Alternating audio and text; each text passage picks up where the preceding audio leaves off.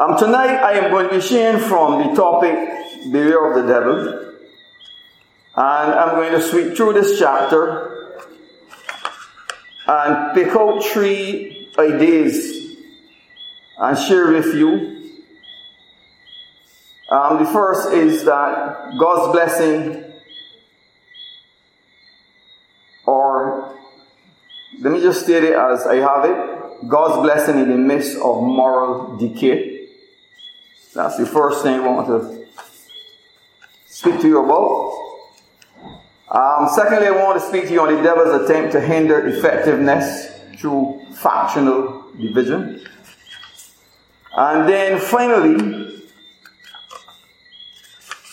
I'm going to share with you regarding Paul's handling of the problem. And I think each one of these um, should be beneficial to the church. Now, don't go away with the idea that sermon is going to be two hours. so, you just bear with me a little bit and I will make the points and God will do the rest. Amen? Alright, so just to get our minds sharpened um, to this word, I'm reading from 1 Corinthians 1.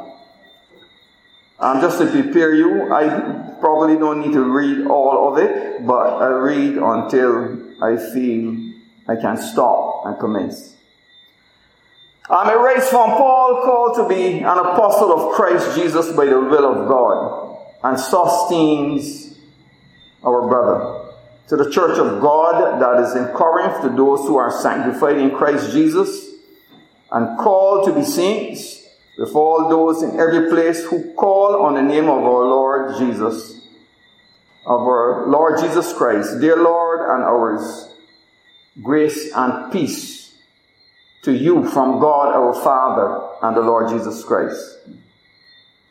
I always thank my God for you because of the grace of God that was given to you in Christ Jesus. For you were made rich in every way in him, in all your speech, and in every kind of knowledge, just as the testimony about Christ had been confirmed among you, so that you do not lack any spiritual gift as you wait for the revelation of our Lord Jesus Christ. He will also strengthen you to the end, so that you will be blameless on the day of our Lord Jesus Christ. God is faithful, by whom you were called into fellowship with his Son, Jesus Christ our Lord. And I thought there for the time being. Um, the city of Corinth was a morally corrupt city. Um, secular history suggests it had heavy human traffic due to trade, but also due to its location. They said that a temple to Aphrodite, the Greek goddess of love, was located there. Some 1,000 priestesses who were religious prostitutes lived and worked there and came down into the city in the evening to offer their services to male citizens and foreign visitors. The list of things mentioned by Paul in 1 Corinthians 6 9 that the Corinthian converts were involved in, that is prayer to conversion, confirms this. Um, it reads as follows Or do you not know that the unrighteous will not inherit the kingdom of God? Do not be deceived neither sexually immoral, nor idolaters, nor adulterers, nor men who practice homosexuality, nor thieves, nor the greedy, nor drunkards, nor revelers, nor swindlers will inherit the kingdom of God. And then Paul said, and such were some of you. But then he said, you were washed. You were sanctified. You were justified in the name of the Lord Jesus Christ and by the Spirit of our God. In chapter 5 of this epistle, mention is made of incest in the church, which was strongly slapped down and rebuked by Paul. We read in chapter 5, verse 1 it is actually reported that there is sexually immorality among you, and of a kind that is not tolerated even among pagans. For a man has his father's wife. And you are arrogant, ought you not rather to mourn? Let him who has done this be removed from among you. But let us note tonight, in spite of the moral corruption in the city, God performed a marvelous work and called many to salvation. Regardless of how corrupt the human heart is, God can do a transforming work. It's clear from this epistle nobody is beyond redemption or transformation by the power and grace of God. The magnificence of the work is described by Paul in the first nine verses I just read. In verse 1, Paul makes mention of Sosthenes. If you go back to Acts 18, which we will not do, he was a convert, a Corinthian convert. But now he was a leader in the church. And that is why he is mentioned here, along with Paul, in writing this epistle. I'm not saying he wrote it, but he is mentioned there as a leader with Paul as he sent this missive to the church. I think that's very noteworthy. In verse 2, he indicate he indicates that the Corinthians were God's church. Despite all the problems, they were God's church. And they were set apart unto God. They were called to be holy. And they are addressed as saints. The word saints means holy ones. In other words, Paul was saying to them, You are no less saved, or you are no less God's children than other Christians. And furthermore, Paul states that Jesus was their Lord. But somebody say amen. Jesus was their Lord. So we read in verse 2, it says, To the church of God that is in Corinth, to those sanctified in Christ, called to be saints, together with all those who in every place call upon the name of the Lord, both their Lord and ours. And it's important, as we will see a little later, why Paul opened this epistle in this way. But I'm also here to encourage you today and tell you that you are in a good place in Christ. You don't come behind anybody this morning, tonight. Bless the Lord. So that's good to know. It's encouraging to me. And then Paul says, Grace to you and peace from God our Father and the Lord Jesus Christ. In other words, in spite of the problems I'm about to address, I want you to know that God is at peace with you and He is your Savior and friend. Amen. The covenant of grace is fantastic, you know. A lot of times we don't do all the things that we don't cross the T's and dot the A's as we ought, but remember, we are in the beloved and we are God's children. Hallelujah.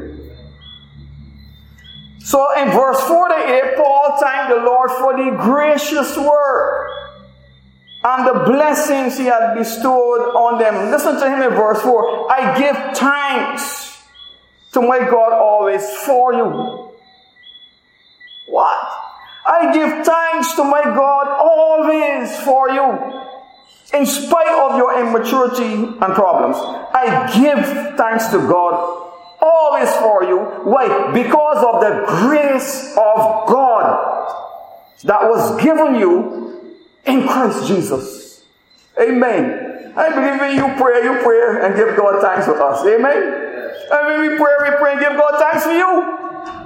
Because of the grace we have received in Christ Jesus. Hallelujah. That in every way, I want you to think about this tonight. In every way, bless the Lord, you were enriched in Him. In all speech. And we're referring here to the gospel proclamation. God has saved you to serve.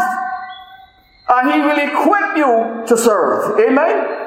So Paul is saying in every way you are enriched in Him in all speech. So he's laid a foundation to tell them that what they were doing was uncalled for. And we shall see. He says, and all knowledge. What is he talking about here? He's talking about scripture. Scripture. Even as the testimony about Christ was confirmed among you. What is he talking about?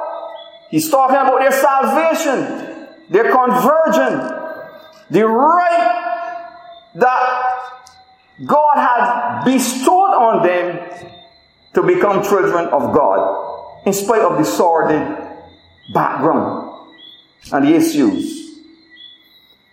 John 1:12 tells us, but to all who receive him, those who believe in his name, he has given the right to become God's children. Amen. I think this is wonderful, you know, just to know that we are God's children. And then he said in verse 7, so that you are not lacking in any gift. In other words, even though you are immature, and you need now to grow, you need to come to some kind of um, complete com- completion in your sanctification and so forth. Paul is saying God has given you the full package up front. When you got saved, God didn't hold back. He didn't hold back. God bless you and equip you so that you can take your place in the church and function effectively. So that you are not lacking in any gift as you wait for the revealing of our Lord Jesus Christ, what my son often called the eschaton, the revelation of Christ, the coming of Christ. So God doesn't save us with any doubt as to where we are going. He saves us with assurance that when Christ reveals himself, we will be caught up with him and be part of his kingdom. And then in verse 8, he says, Who will walk? Who will sustain you to the end? Who will complete the work he has begun in you? This is no hit or miss. God will do it. Paul says in Philippians 1 6, For I am sure of this very thing that the one who began a good work in you will perfect it unto the day of Christ Jesus. In the epistle of, I think it is First Peter or Second Peter, whichever. I think it's chapter one of one of those. He tells us that what God has given to us is guarded by God's power. And when God is standing guard, I don't know who can break through and steal anything from you or me. So that you will be blameless on the day of our Lord Jesus Christ. Paul confirms this in 1 Thessalonians 5 9. 1 Thessalonians 5 9.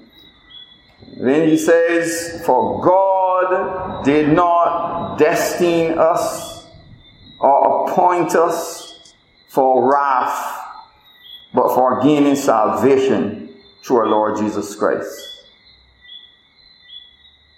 And then in verse 9 he says, God is faithful. Amen. Is God faithful? God's faithful, man. God is faithful. Whatever He tells you here, He will do. God is faithful by whom you were called. By whom you were called. Called to walk into fellowship with His Son, Jesus Christ our Lord. God will never abandon you. I, I didn't even really have the verse here written, 1 Peter 1 5. It says, Who by God's power are being guarded through faith for a salvation ready to be revealed in the last time. So these Corinthians, in spite of their past, were called to give glory to God and to enjoy Him forever. They were in the beloved and they were blessed. They were equipped for the call God had put on their lives. And I think all of us in here can rejoice to know that we who are in the beloved experience the same thing. But let us now shift to the second part of the message. The devil's attempt to hinder effectiveness through factional divisions.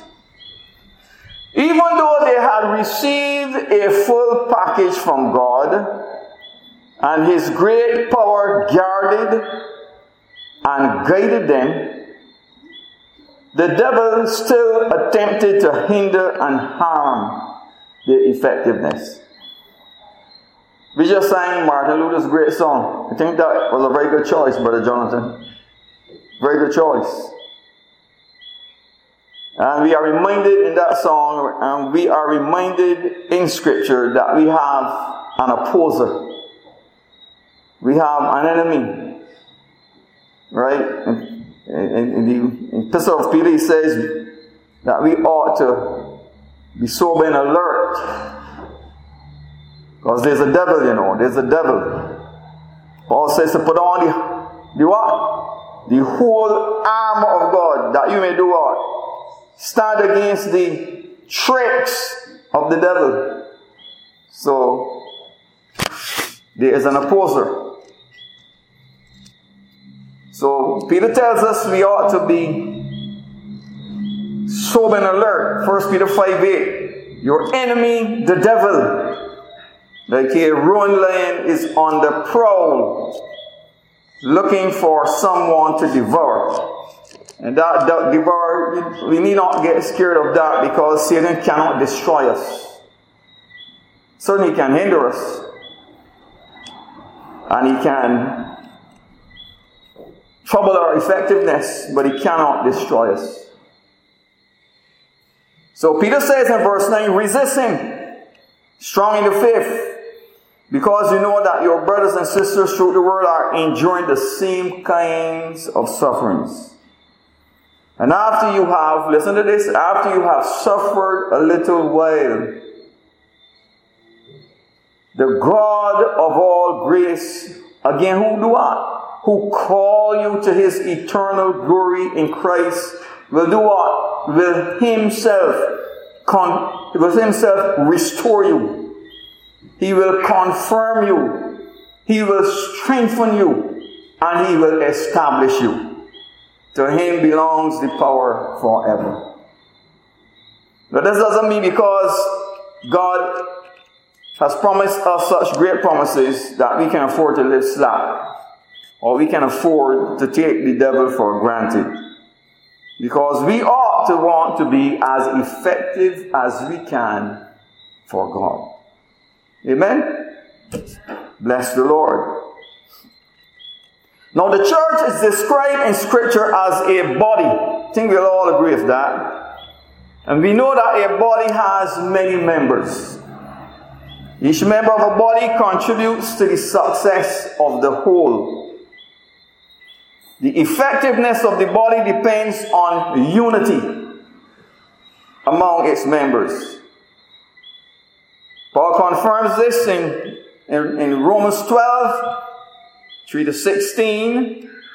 I'll read some of it where he says, For by the grace given to me, I say to every one of you, not to think more highly of yourselves than you ought to think, but to think with sober discernment, as God has distributed to each of you a measure of faith. For just as in one body we have many members, and not all the members serve the same function, so we who are many are one body in Christ, and individually we are members who belong to one another. And sometimes I tell folks who tell me that they can stay home and serve God that that is really a bad way of thinking because there are gifts and abilities that God has given to you that are useful nowhere else but in church. They were given to you to, uh, to complement the body you are in and to serve the Lord in a local church. So when you stay home, you know, you're really robbing the church of vital help that God intends for you to give. So just think about that.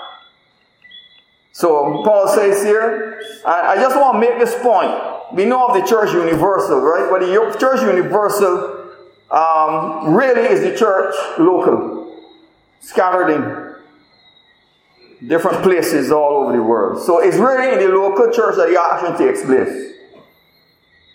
And we ought to be very cognizant of the fact that this is where God places us and this is where He uses us. And He blesses us with gifts to be used in the local church. So Paul says we have different gifts according to the grace given to us. So if the gift is to prophesy, prophecy, sharing the word, and so forth, that individual must do on. That individual must use it. Must use it in proportion to his faith.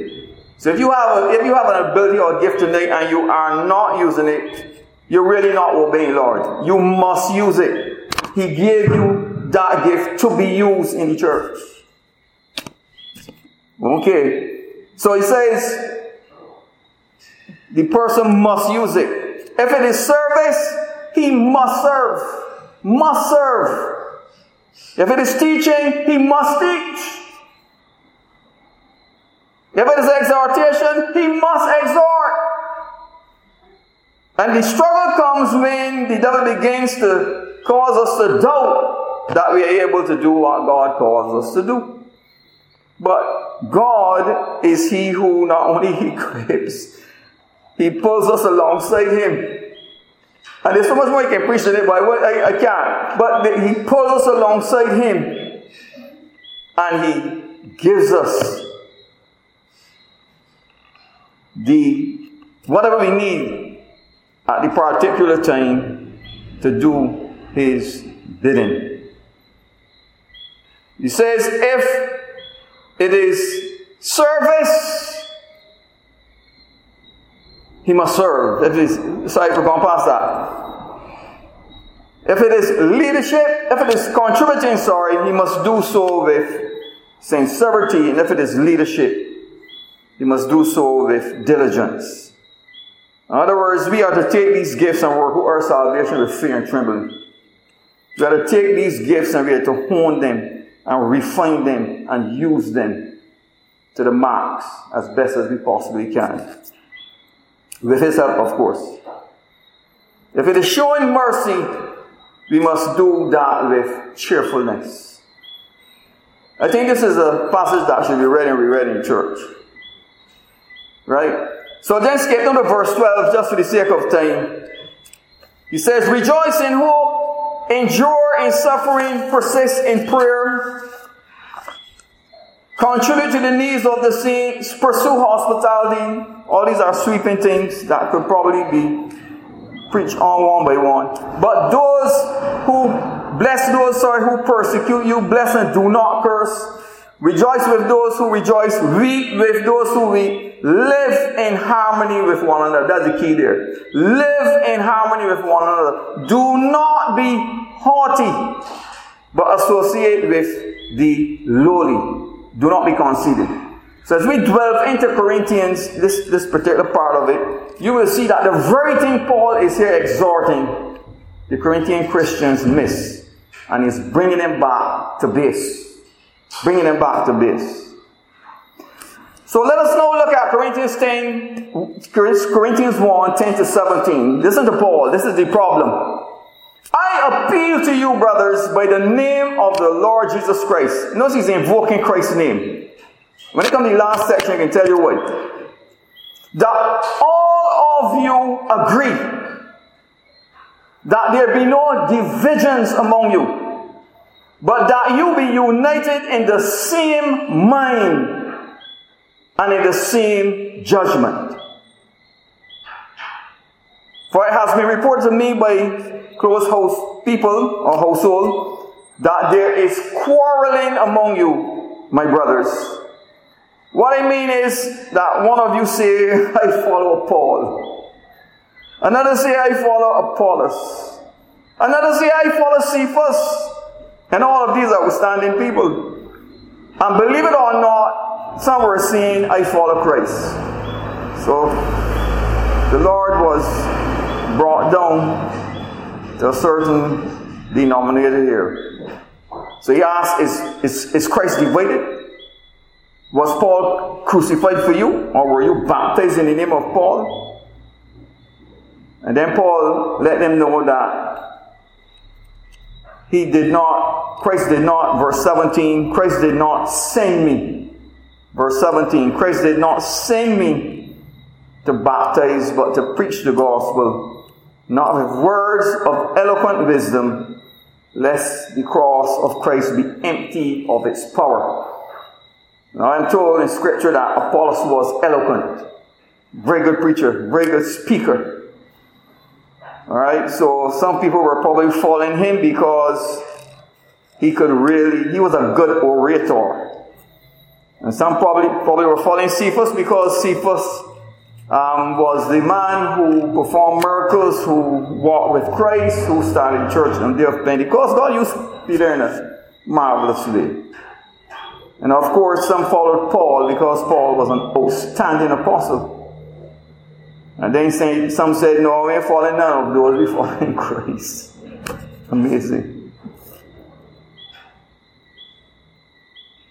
So in the church at Corinth, as we can see from these few verses, factions and cliques had developed. Groups of members were following certain human leaders. It was an interesting, but it is a very, it is a pretty common dynamic. We go through scripture, you will see that. And it stem, it seemed to stem from a need to be superior, a need to be better than, or more important than others. And I'm saying to you, this must be avoided. And these, these thoughts and tendencies can creep into us real easy. Right? Real easy. Now there's a Torah that you may hear about least of these my brethren, but I can't start to deal with that. So it was it was the need for importance and ascendancy. If, if you really think about it, that caused Eve to pick and eat the fruit. Because the devil promised her that if she ate the fruit, she would have the knowledge of good and evil, and in some form or fashion, she would have been a lot better than who she was. So the first sin in the Garden of Eden came about as a result of this problem.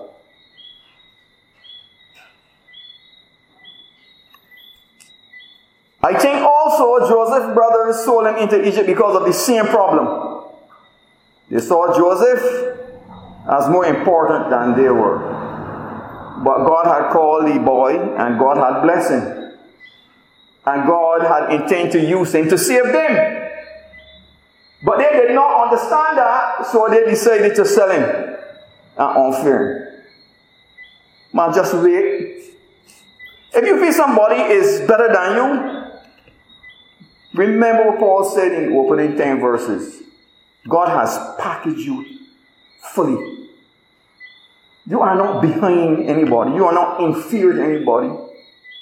You belong to God. Christ is your Lord, and He has given you everything you need for life and service. So, they sold Joseph because of the same problem. And I think the same problem was also responsible for Korah and his band challenging Moses.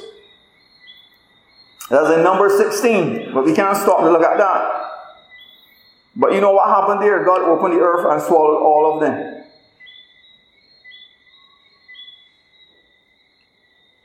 And then we have in Luke 22 the disciples quarreling. What were they quarreling about in Luke 22? Who was the greatest? Who was the greatest? And again, we can't really stop to explore that text.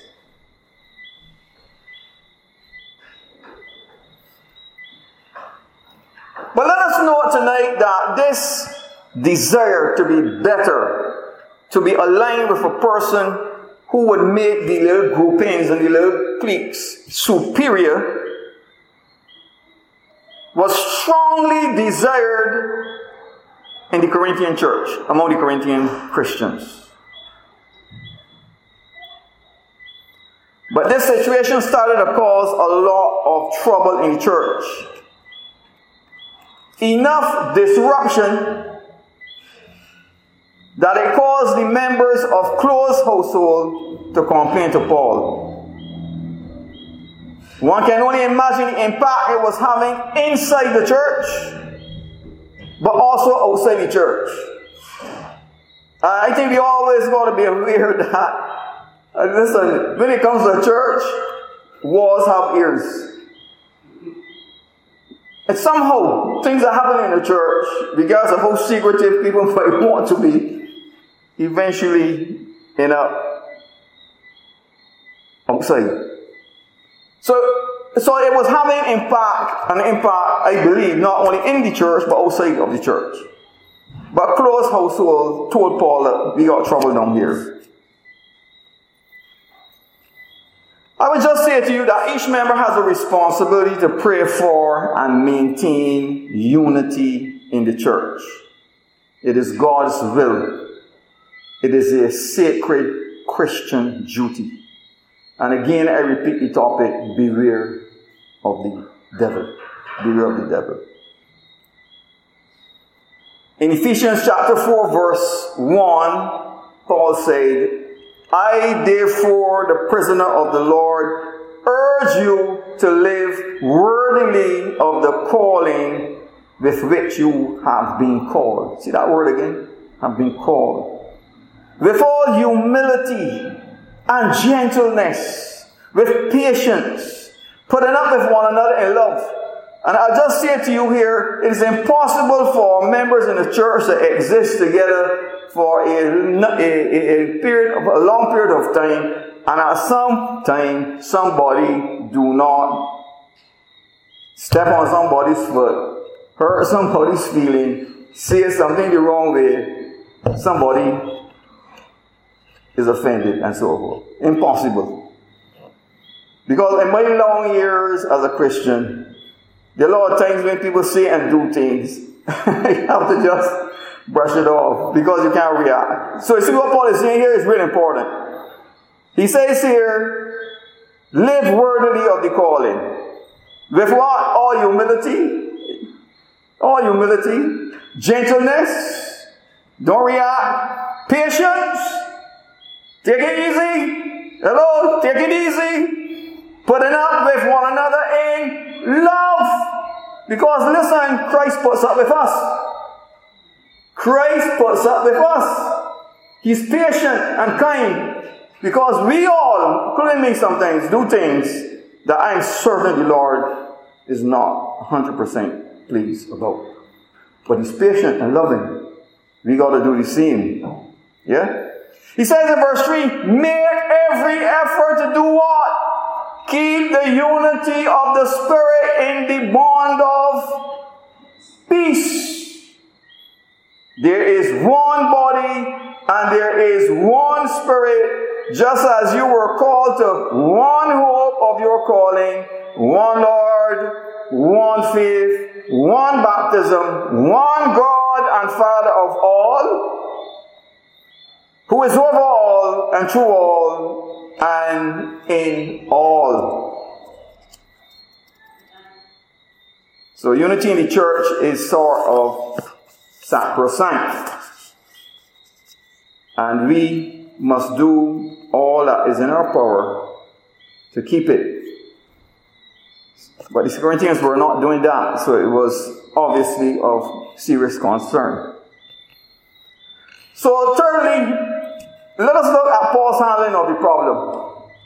And believe me, I'm not exhausting these things. Because I think each one is a sermon. Paul's handling of the problem.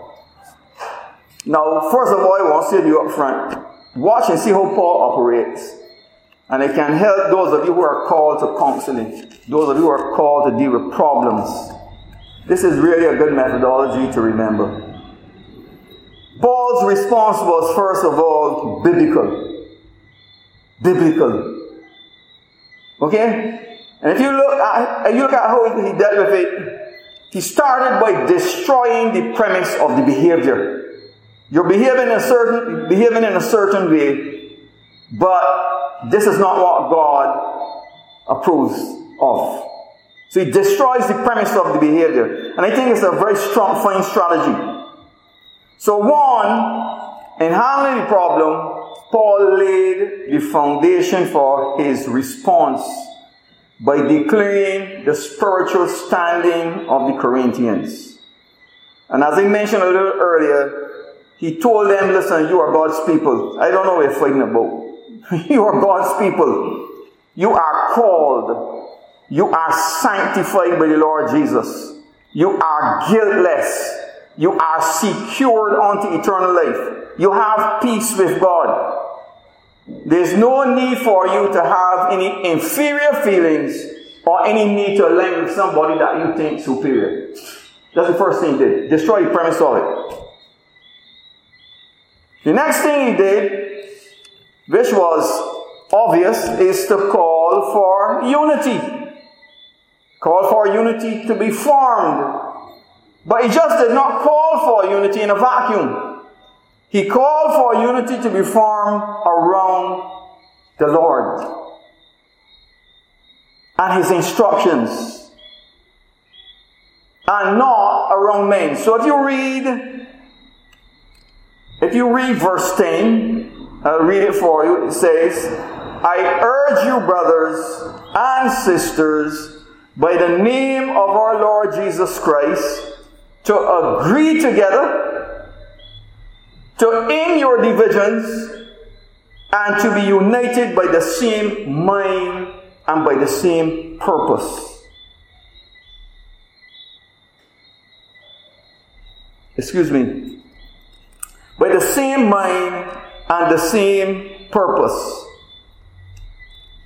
So, the same mind and the same purpose here is referring to our Lord and to his instructions.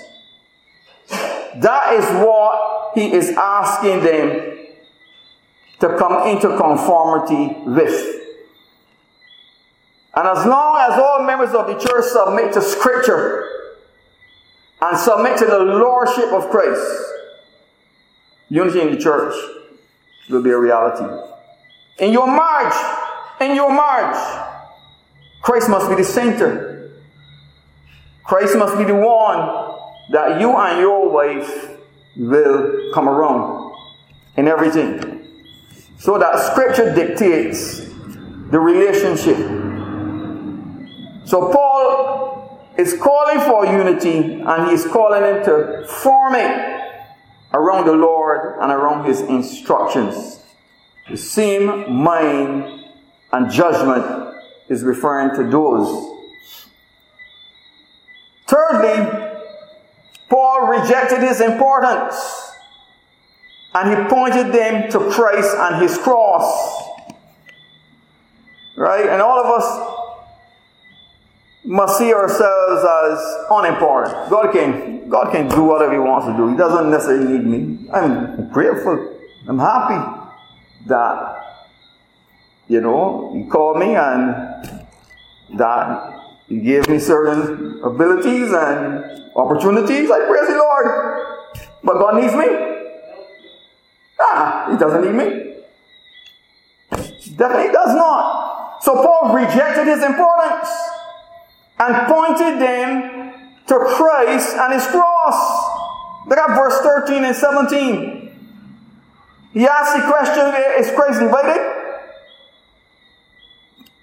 Paul wasn't crucified for you, was he? Of course not. Uh, were you in fact baptized in the name of Paul? No. And then he told him in verse 74 Christ did not send me to baptize, Meaning, he did not send me to create factions through baptism. God me to baptize anybody and, and create a faction and gather people around me. If I am in church, if I'm in church pastoring to create a faction up in St. Philip RCF, I want my head examining. I want my head examining. I die for them? No, no, no, no. Jesus is the one. Praise the Lord. He says, So Christ did not call me to create factions through baptism, but what? But to preach the gospel. And then he is home at this yearning and desire for men of eloquence. We just need the truth of the cross. But I am really grateful to God, though. Don't misunderstand me. I'm grateful to God for those who can really speak and preach. I enjoy listening to um, your pastor. I enjoy listening to John preach for sure. He preached a very deep sermon last time he had him over by RCF at Foundation. So he always, and he preached a very good one um, recently on the at the conference that we had um, online, very good sermon. I like to listen to Dr. Jonas too. Listen to him. I was sitting one Jonas. You know, he's going up to some conference in North America, and you know, I, I wish that I could have could be there, but he would probably record a lot of it and we still be able to hear. Yeah, but there are certain men that are gifted, men that can preach, men that can talk, men that can that, that are like Apollos, they're eloquent. They don't feel for words, you know, and they can really move you with a sermon. Um, praise the Lord. But Paul says, what does Paul say? He says, Christ did not send me to baptize, but to preach the gospel, not with what? Clever speech. That is to impress people. So that the cross of Christ would not become useless. Because if you're trying to impress the human mind with secular wisdom, you're probably not going to remember to preach the gospel. So we must always focus on the gospel. And then, fourthly, Paul showed God's disapproval. He showed that attitudes associated with human superiority are despised by God. Despised by God. By the time we start to elevate ourselves or we start to elevate fellow human beings, it does not win the favor or approval of God. Whether it is eloquence or nobility or human wisdom or wealth or political power, it does not does not. So listen to verse 26. Think about the circumstances of your call, brothers and sisters. Not many were raised by human standards. Not many were powerful. Not many of you were born to a privileged position. But God chose what the world thinks foolish to shame the wise. And God chose what the world thinks weak to shame the strong. God chose what is low and despised in the world, what is regarded as nothing, to set aside what is regarded as something. So that, verse 29, no one can boast in his presence. So I want to say to you that true wisdom, true knowledge is the cross, the message of the cross, the gospel. Because that's God's wisdom. And there's much more Corinthians that brings that out. And then Paul, fifthly, and finally, see people smiling. fifthly and. Finally, Paul pointed them to God.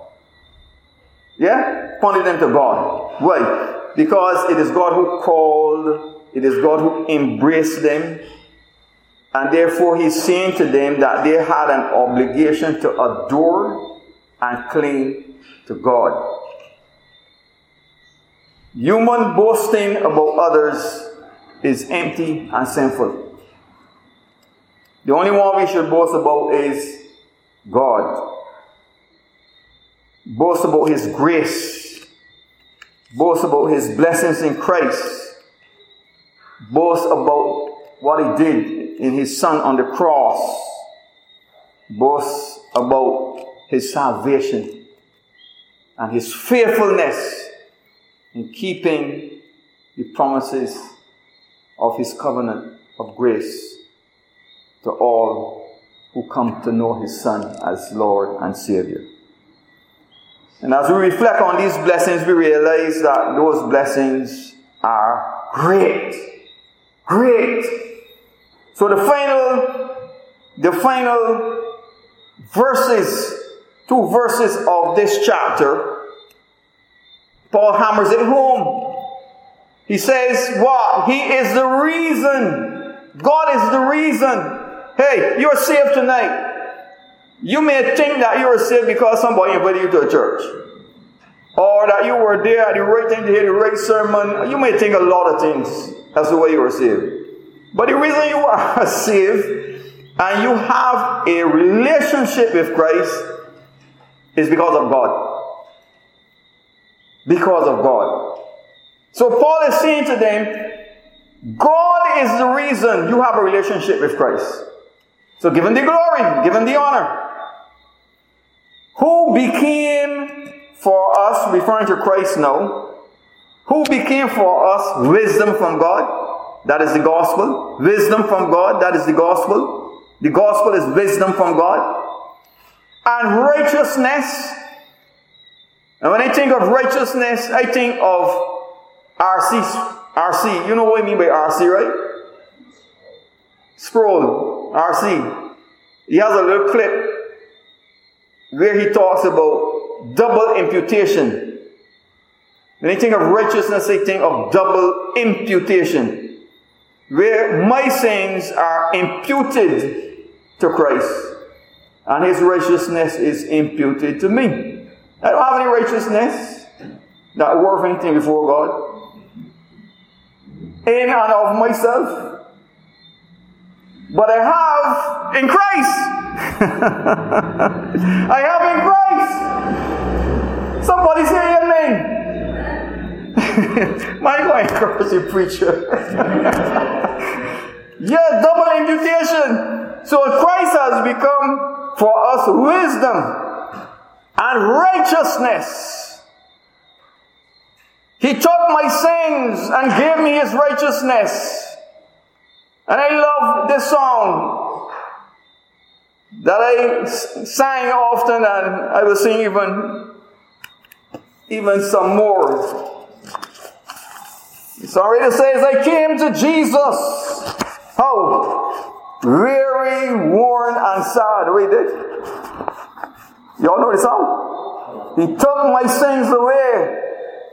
He took my sins away. And now his love has made my heart so glad. He took my sins away. The refrain is, He took my sins away, He took my sins away, and do what? Keep me singing every day. Hallelujah! I am so glad He took my sins away. He took my sins away. Then it says, The Lord of sin was more than I could bear.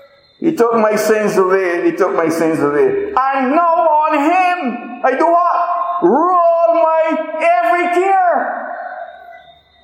Let me ask you a question. Do you put your cares on Jesus? Or you walking around with Him? The Bible says to cast all your cares on me because why? I care for you. I care for you. Amen. So I cast on him my every care. And now on him, sorry, I roll my every care like that. Roll them off to you, Lord. Roll them off of you and roll them off to you, Lord. He took my sins away. Then it says, No condemnation have I in my heart. Jesus took that all away. His perfect peace he did to me in part. There's a deep settled peace in our souls. He took my sins away. And then the last verse says, If you will come to Jesus Christ today, tonight, He'll take your sins away. He'll take your sins away. And keep you happy in His love each day. He'll take your sins away. Serving Lord is a happy thing. It's a delightful thing. It's a sweet thing. Amen? It's a great thing. I mean, the storms of life could be raging around you. Long as you just look at them and smile, say, Look, I feel God's going to work this out, boy. And body my head. And He always comes through for you. Amen? But sometimes, regardless of what He allows you to go through, as we read in First Peter, the Bible says He will confirm you, He will establish you, He will strengthen you. So He's faithful, man. He's faithful. He takes you through the valley sometimes, but He brings you up and helps you. So, who became for us wisdom from God and righteousness?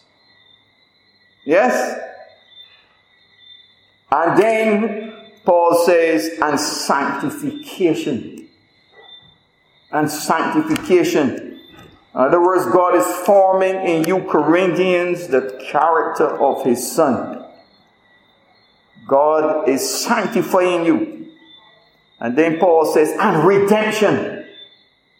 I was the devil's slave, but my ransom has been paid. I have been set free. Bless the Lord. Free from death. Free to live forever. So Paul says to them, You need to boast in the Lord. He says, Christ has done all these things for you, so that as it is written, let the one who boasts boast in the Lord. And there you have it, brethren. There you have it. God has really blessed us. We know that the devil can create issues for us, but let us be reminded that true dependence on God and through a rallying around His Word, we can have the victory. So, in closing, I just ask these questions Who are you trusting? What are you trusting? I encourage you to trust in God because He is the only one deserving of our trust. And look at the great things He gives us in Christ. You who are in the beloved, maintain the unity of the church. Beware of the devil and remain as effective as you can for the Lord Jesus Christ.